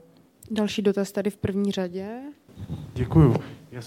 Děkuju moc za zajímavou debatu. Já jsem se chtěl zeptat na hardware. Mě zajímá, jak moc velkou roli v tom nezdravém chování hrají ty samotné telefony, ty technologické společnosti, které vyrábí ten hardware jako takový, jak moc je to ta aplikace a jak moc je to Apple nebo prostě výrobci telefonů a hlavně i operačních systémů, na což navazuju druhou otázkou, protože se v posledních letech hrozně často na všech těch keynotes objevuje slovo privacy a hodně se ohání tím, že vlastně ta naše data se snaží co nejvíc chránit. Tak mě zajímá, například Apple to teď dostalo do všech svých operačních systémů různé jako věci, které by nás měly bránit před trackováním a tak dále. Tak mě zajímá, jak moc velký je to klam, jak moc velká je to pravda a jestli je tam rozdíl mezi jednotlivými operačními systémy nějak zásadní. Jestli to, že mám iPhone, znamená něco jiného, než když mám Android a podobně. Děkuju moc krát. Já bych si možná vzala ten hardware. Já tady mám. Jenom jako takový zajímavý postřeh. Mě teďka zaujala studie, která sledovala, jestli když mluvíme o závislosti na smartphonu, protože to je věc, to je fenomén, který se teď hodně zkoumá, tak nakolik se to překrývá, vlastně se závislost má na tom mediálním obsahu. A zjistilo se, že ten překryv je téměř 100% ze závislostí na sociálních sítích. To znamená, že to, že já si potřebuju jako dělat něco s mobilem, tak ve velkém procentu znamená, že já tam šmrdlám něco na sociálních sítích. Takže tolik k tomu. Jinak ten hardware dělá jako ty podmínky, že ty telefony jsou i takové i pěkné, do ruky, rychle reagujou. To je samozřejmě jako fajn.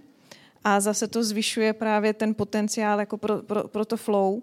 A mám ještě jeden postřeh od dětí. Možná vám jste si všimli takového fenoménu, že je takový divný, já tomu říkám popátka. Jo, popity. Děti tomu říkají popity, že máte takovou tu, jak když jsme... Neznáte popity? A znáte. Takový ty mačkátka. Ono to vzniklo, ono to vypadá jako folie igelitová a vycvakáváte bublinky, no, tak popity.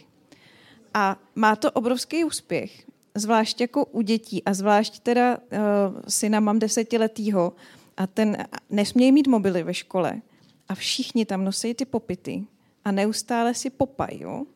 A já si říkám, jestli je to jako náhoda a nebo ne a spíš si říkám, že ne a že jako i to, že je to nějaká taková drobná práce rukou, která má tu okamžitou odpověď, zpětnou vazbu, tak že náhoda to asi nebude. No. Tak. A vy to máte taky, že jo? Já mám taky popit. Já jsem to totiž u vás zahlídla.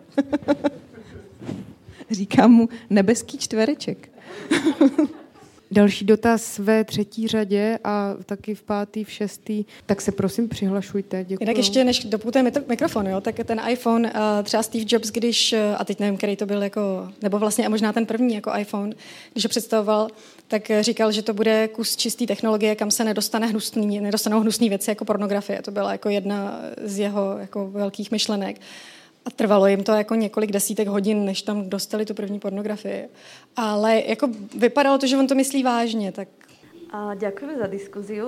My jsme se bavili o uživatelích a o těch gigantoch a mě by zaujímalo, či existují studie dopadu technológií na duševné zdravie influencerov, pretože mi to príde, že to je vlastne profesia, ktorá tam sú vlastne sami sebe pánom, robí to čím viac mladých ľudí a vlastne ono sa to nezdá, ale zoberie to strašne veľa hodín a je to vlastne práca, ktorá vlastne nemá žiadnu reguláciu a potom by ma zaujímalo, že či nejaké tie regulácie tých sietí dopadajú aj na tieto osoby a na ich činnosť, pretože vlastne produkujú extrémny obsah týkajúci sa reklamy.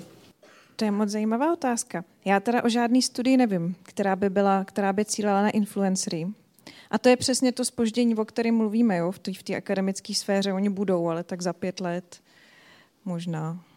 No, já bych možná se k této otázce vyjádřila zase z toho kvalitativního pole. My se o influencerech bavíme s dětmi hlavně ve 3. a 4. třídě.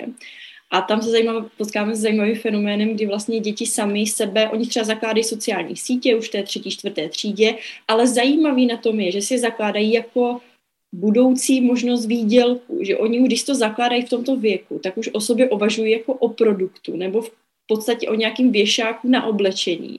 Že ty děti mají hlavně tento mindset, že tam budou budovat ten brand, potom je osloví nějaké značky a myslí to úplně jako reálně. To znamená, ty děti byly schopny odsledovat už nějaký model, který funguje a tento model vlastně se snaží potom replikovat. Takže pro nás zajímavá věc, zatím z pozorování nemáme na to nějak jako změřený, ale se s ním setkáváme relativně dost výrazně. Ty děti sami o sobě uvažují jako o produkt, o nějakým budoucím produktu typu budu influencer nebo budu nějakým způsobem jako podávat zboží. A ještě mě teda napadá tady jedna věc, co se týče třeba vztahu dětí k těm influencerům, tak my pozorujeme, že oni berou jako kamarády a pro ně v určitým věku strašně těžký kriticky říct, tyjo, tento influencer mě prodává mikinu za 2,5 tisíce. Je to jako nějaká placená reklama nebo není? A spousta dětí na tím uvažuje takovým jako hezkým způsobem, no to je můj kamarád a já bych ho chtěl podpořit a proto si to ten jeho merch třeba koupím, jo? I za třeba nesmyslnou cenu, že vlastně ten vztah toho malého dítěte třeba na tom první stupni základky k těm influencerům je vlastně trošku odlišný, že oni máme my dospělí a je tam velká míra důvěry a potom je za mě otázka vlastně nějakého etického standardu těch influencerů, jak oni vlastně jsou schopni zanalyzovat to své publikum a potom zhodnotit, co já jim vlastně prodávám a jaké informace vlastně na to dětské publikum šířím. No, se tomu říká parasociální vztahy přímo. A vlastně existuje spousta studií třeba jako o malých dětech a o pohádkových postavách, takže pokud prostě spousta experimentů, že když budu mít prostě krtečka, který mi bude říkat v pohádce, abych si myla ruce před obědem a versus prostě nějaká neznámá no-name postavička v nějaký pohádce, která mi bude říkat to samý, tak ty děti se to naučí od toho krtečka, ne od té no-name postavičky. Jo. Takže vlastně ty parasociální vztahy tam fungují vlastně přesně v tom, co tady Karolína popisuje, jakože to ještě prohlubujou. No a využívá se to jako neregulovaná reklama, docela právě třeba IQOS a GLO na tom jedou jako velmi, velmi výrazně a cílej už jako na ty vlastně nižší věkové skupiny. To je jakoby dobrá otázka, co to potom udělá s tím influencerem, až si jednou jako uvědomí, co dělal, no. Ale myslím si, že to je taky rozhodně díky za super otázku nebo za všechny otázky, které zatím padly. Myslím si, že to je taky super věc třeba na nějaký doktorský výzkum. Influenceri, kteří jsou sami sobě pánem i rabem. Nějaký další dotaz v 6. řadě, myslím, že byl. Taky ještě jednou díky moc za tuhle super debatu. Mě by zajímalo, jestli výzkum nějakým způsobem reflektuje fenomén TikToku a pokud je výzkum pozadu, tak nějaká vaše osobní zkušenost, protože my si tomu můžeme smát, my si můžeme myslet, že to je další Facebook, další Instagram, ale já se čím dál víc setkávám s názory, že to je prostě ta sociální síť nové generace, nebo že to je ta nová sociální síť. Třeba i kvůli tomu, že se tam dostávají témata, která prostě Instagram nějakým způsobem nereflektuje, jako ať už jsou to různé minority, Black Lives Matter, klimatická krize, tak jestli je to pořád to samé, nebo tady máme skutečně jako nějaký nový druh sociální sítě a jestli je podmíněn přesně těmi riziky, jako ty dosavadní, ty mainstreamové sociální sítě. No já myslím, že se možná si shodneme na tom, že TikTok je jako hodně specifická sociální síť. Výzkumy na to jsou, zatím samozřejmě ne moc, ale jako jsou na to. Problém, to, co vidím já, a pak asi vy ostatní ještě řeknete možná něco jiného, jo? Ale to, co je jako hlavní problém, je, že TikTok není tak regulovaný jako třeba ten Facebook, protože prostě je to čínská společnost, která jako zatím stojí a ty regulace, které tady máme na ní, jako neplatí. Je celkem dost dobře známý, že ty algoritmy, které tam běží na TikToku, jsou jako velice nezdraví a velice toxický a to, že se tam dostávají ty věci, které se nedostávají na normální sociální sítě, tak je možná tím, že ta regulace jakoby tam není a jsou ty algoritmy nastavený velice toxicky, třeba jako vzhledem k tomu nějakému sebepojetí vlastního těla a tak dál. Zas na druhou stranu teďka, myslím, udělali takový jakoby vstřícnej krok, že musí dávat povinně 15 vteřinový pauzy mezi videí, aby se to jako nedalo jet úplně jako v kuse.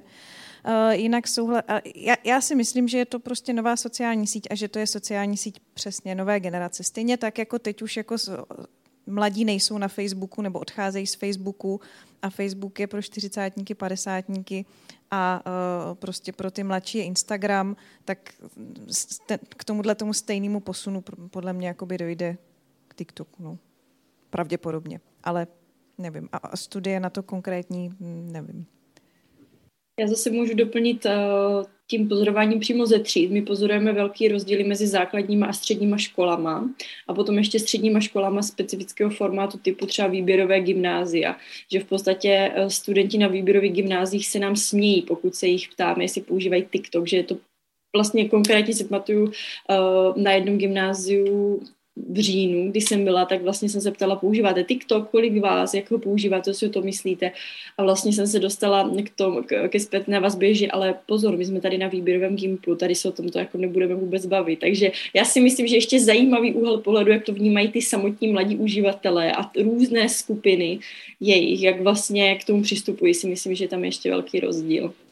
A to máme z těch škol taky, že přesně, ale pak tam občas jako pozoruju některý ty, co tam jsou v rohu a nevyjadřují se, který z to prostě TikTok mají. A nepřiznají to, prostě, protože jsou na výběrové škole. Moc děkuji za dotazy i za odpovědi. V páté řadě další dotaz, děkujem.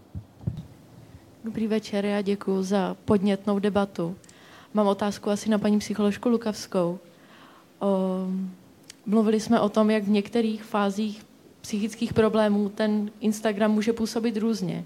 Já sama jsem dlouholetým uživatelem sociálních sítí, zároveň jsem dlouholetým psychiatrickým pacientem a pozoruju na sobě, že tak, jak moje nemoci mají tendenci mít období relapsu a období zotavování, tak v období toho relapsu hledám na tom Instagramu něco jiného a většinou až v době, kdy se začnu dostávat k tomu zotavení, si všimnu, jo, vlastně ten Instagram mě hodně podpořil v tom, že mi bylo takhle špatně. Je něco, čeho já si můžu všimnout, už teď hledám vlastně něco, co mi ještě zhorší můj stav? Nebo je to příliš individuální, že se na to vlastně nedá odpovědět, čeho já si můžu včas všimnout? Děkuji. To je výborná otázka a hrozně důležitá. A já na to půjdu teda možná trochu ze široka, možná mě pak kolegyně ještě doplní. Já si právě myslím, že velký riziko toho negativního efektu sociálních sítí je, že oni jako jdou plíživě a v podstatě vám tak nějak třeba tu náladu jako zhoršujou velmi pomalu a pozvolna. A vy třeba v jednu chvíli pak jako rozvinete symptomy depresivní poruchy a začnete se jako léčit pro depresivní poruchu, ale vlastně tam vůbec jako nemusíte vědět, že to jakoby má nějakou souvislost se sociálními sítěmi, protože sociální sítě přece používá každý a ne každý jako má depresivní symptomy. A to je jako tam jednak musíme velice zapracovat na nějaké jako osvětě a na nějakých dobrých screeningových nástrojích tak, aby, jak říká Karolína, edukovat děti, ukazovat jim ty mechanismy, které jsou v těch sítích, ale taky je jako právě činit citlivý na tyhle ty drobné signály, že už jako něco je špatně. Že prostě už třeba to, že se mě někdo zeptá, a co jsi dělala na Instagramu? A já třeba zalžu, já jsem tam dneska vůbec nebyla. Tak to už jako je třeba rizikový symptom, když já se vím, že to moje užívání asi není třeba v pořádku. A je x takovýchhle jako drobných symptomů. A my, když budeme je nějak jako představovat a lidi je budou znát, tak třeba budou právě citlivější pro to a dokážou si, řekněme, včas říct, že možná už tohle to může být problém a vyhledají třeba odborníka. Dřív, než dojde k rozvoji nějaké jako větší poruchy. Moc děkujeme za dotaz. Další dotaz tady ve druhé řadě. Jo, dobrý den.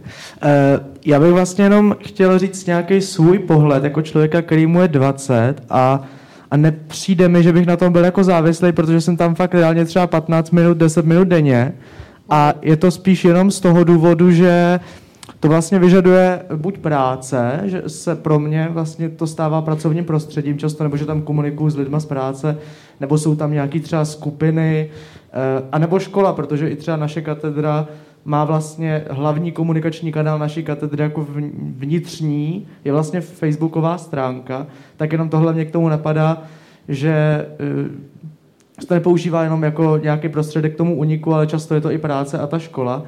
A potom to je jako takový postřeh, k tomu asi není co dodat, nebo nevím.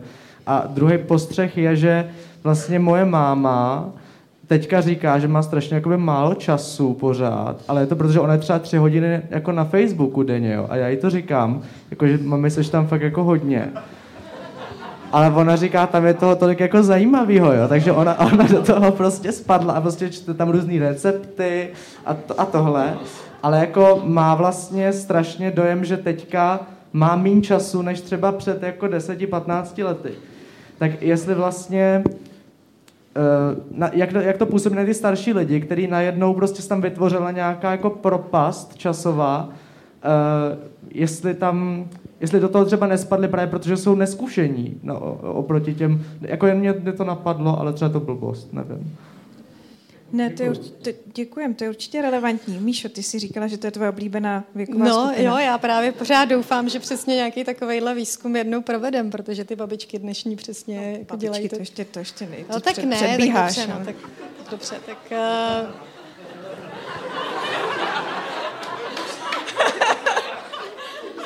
Tak určitě by byla ráda, kdyby byla babička.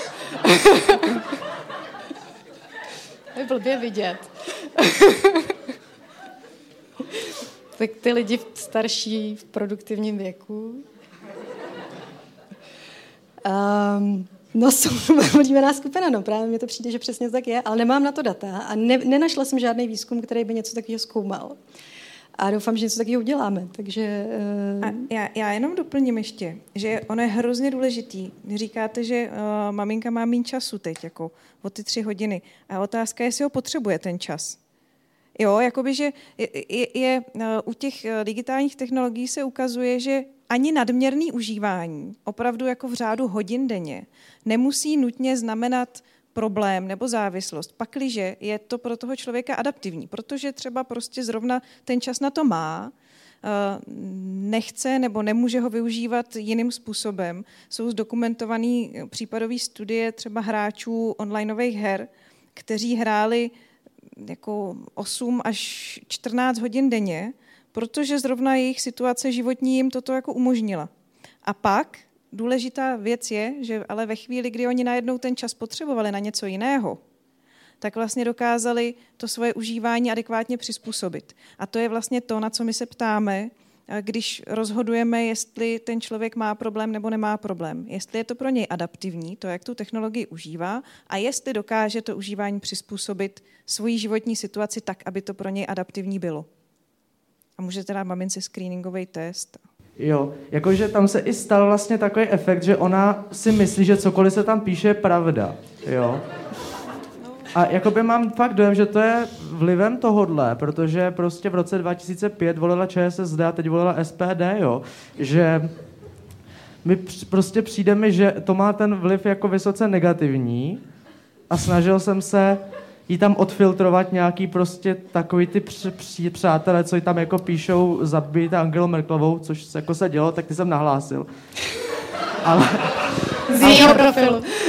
Jo, ale jako fakt mi přijde, že ona prostě věří všemu, co se tam píše a mimo těch, že se tam jako hledá recepty na pohankovou bábovku, prostě tam potom dělá i takovýhle věci. No a to je přesně ten problém, no, po kterém taky ještě musíme jako dál pátrat.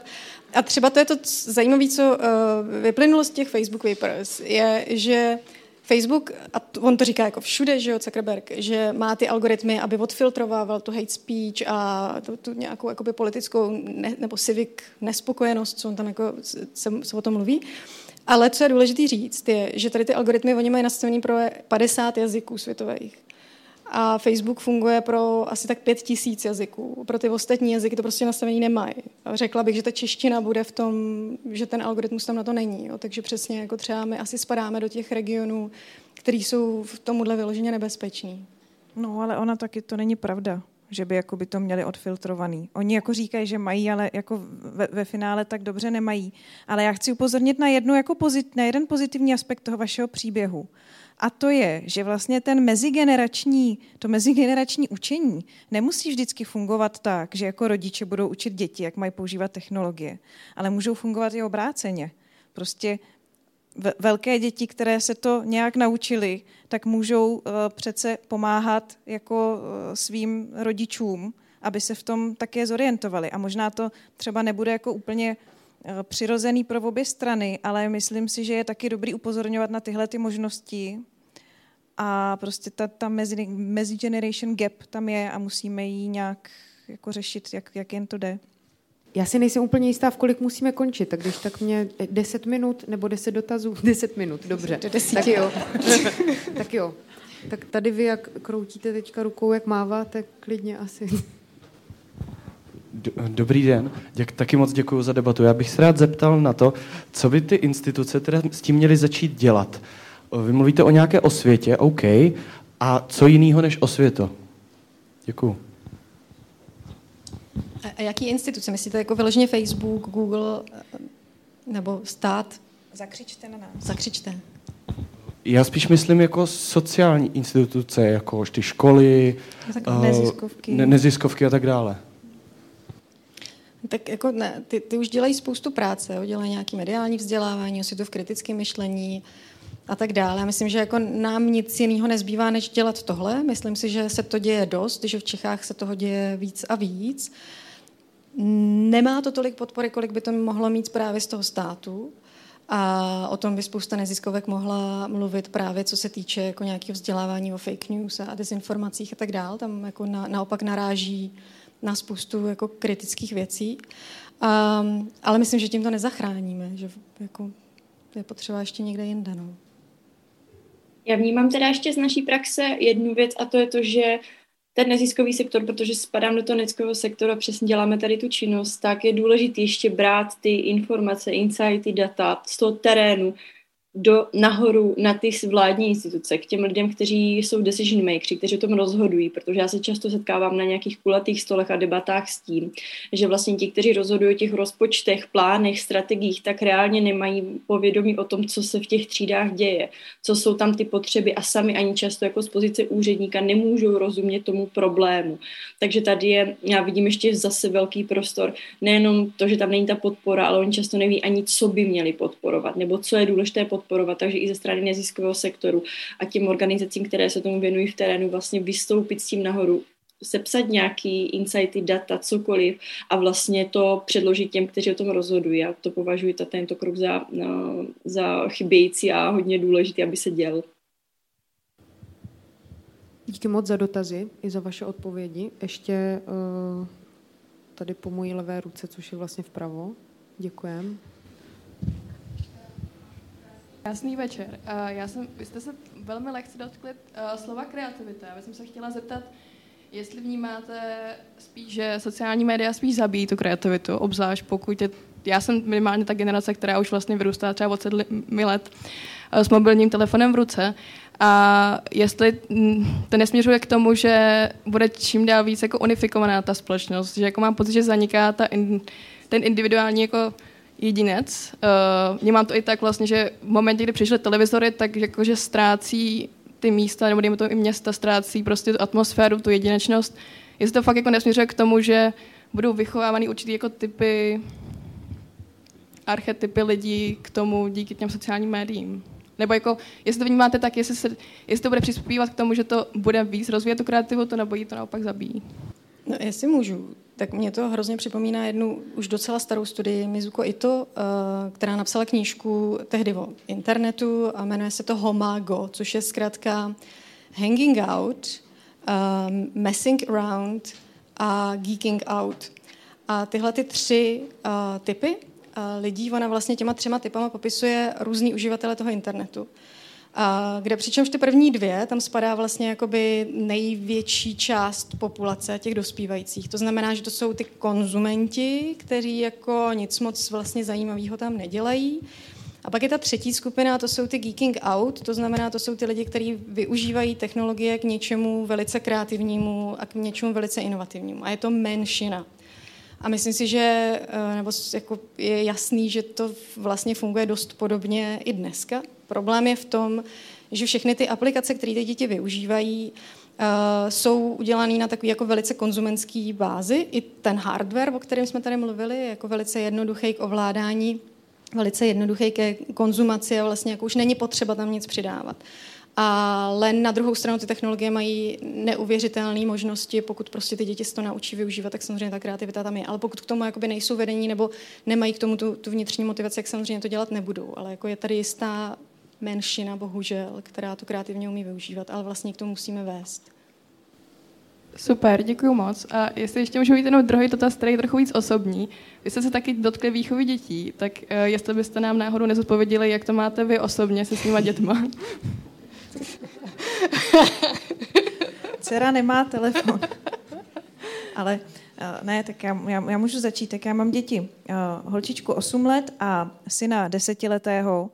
A myslím si, že oni jsou takový docela fajn, že se vlastně už v tomhletom věku umí docela dobře řídit sami.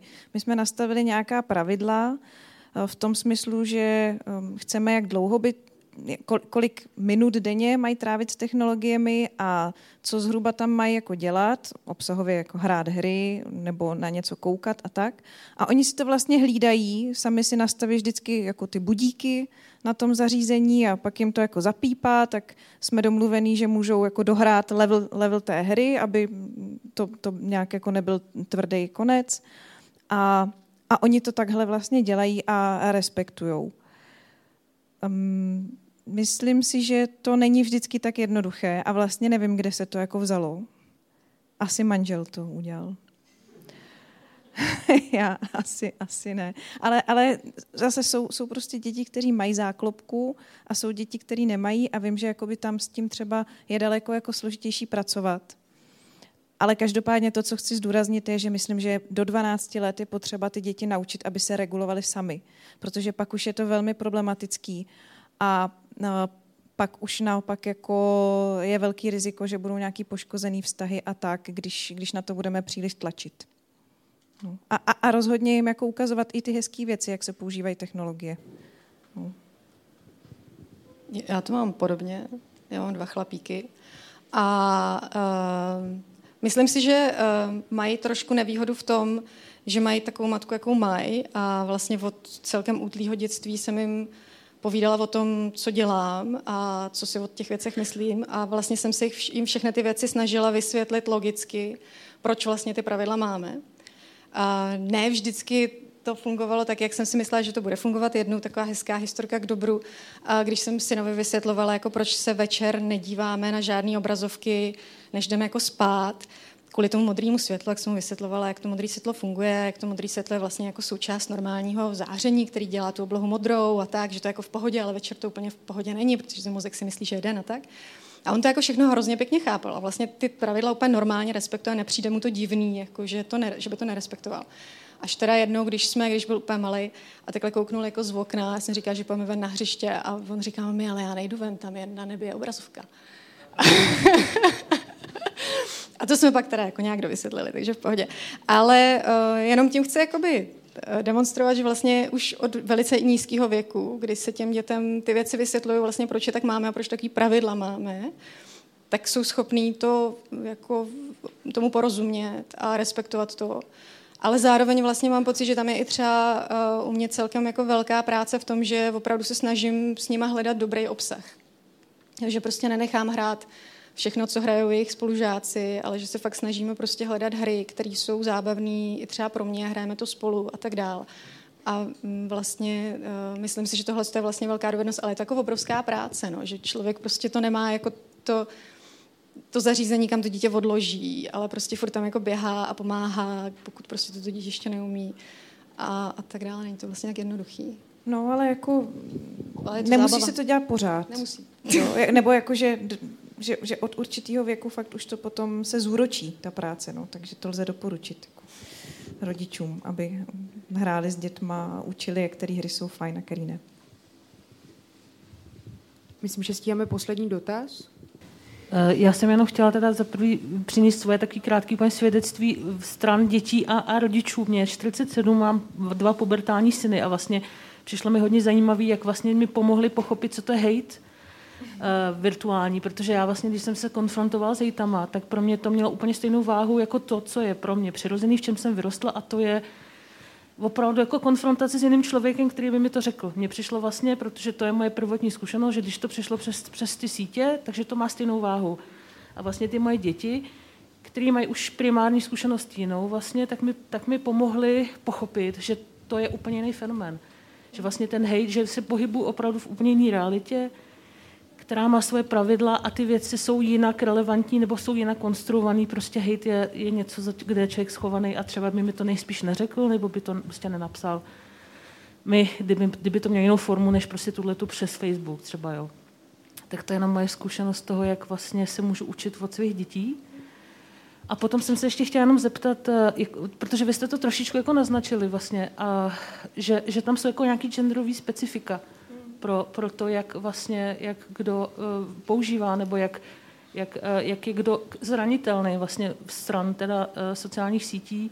Vy jste říkali, že kluci víc hrajou hry a pak holky vlastně, že třeba s tím internetem mají víc problémy v tom, jak vnímají svůj tělesný obraz, ale zajímalo by mě, jestli jsou nějaký už i ucelenější třeba informace o tom, v čem jsou tyhle ty věci specifický, pak je třeba skupina možná nějakých jako genderově fluidních lidí, kteří taky možná souvisejí s těma sociálníma sítěma, tak tohle téma jenom jsem se chtěla zeptat. Jo, ale genderový specifika, genderově fluidní, o tom nevím, že by ty výzkumy vlastně nějak jako byly na těch lidech nebo s těma lidma. Jinak je to tak, že vlastně to, co vidíme poruchu hraní her, tak je asi 2:1 u chlapců, nicméně čím novější výzkumy, tím víc ty dívky dotahují. To znamená, že tam už dochází skoro jakoby k vyrovnání a naopak jako ty negativní efekty sociálních sítí jsou zase mírně častější nebo častější u žen, ale celkově prostě vidíme ten trend, že ty gendry se přibližují k sobě, jo, v těch efektech, takže si myslím, že za pár let už budeme říkat, že je to stejně časté u obou těch skupin, všechny ty fenomény. Já bych možná mohla jenom vyzvědnout zase z praxe, když se bavíme s dětskama třeba o tom, jak se cítí na sociálních sítích, jestli by postovali nějakou fotku, a která by dostala málo lajků, pak by ji stáhli, jestli si jim záleží na tom, co tam postují, tak musím zase říct, že tato debata většinově se týká té holčičí skupiny, té třídy, zase bavím třeba konkrétně o 2. stupni základních škol, a většinou je tam taková jako zajímavá situace, že holky řeší, no jako jak tam vypadám, a co tam je a jak se vlastně srovnávám s tím obsahem, a kluci většinou se setkáváme s nepochopím, že oni vlastně, my tam vlastně nějakým způsobem vidíme i bariéru v té třídě, že kluci nechápou, s čím ty holky vlastně tam mají problém, obojí na těch sociálních sítích, že to je potom zajímavá debata i uvnitř té třídy. Takže vlastně my tam jako z praxe ten rozdíl vidíme, ale já myslím, že dáme jako krásně i na začátku popsat vlastně ten rozdíl z hlediska výzkumu, ale je hezky si v té třídě s tím i pohrát potom nějak diskuzně. Moc vám všem děkuju za dotazy a moc vám děkuju ještě jednou. Díky Michaelo, díky Kateřino, díky Karolíno, díky moc, že jste si udělali čas a že jsme si tady mohli povídat. Děkuju.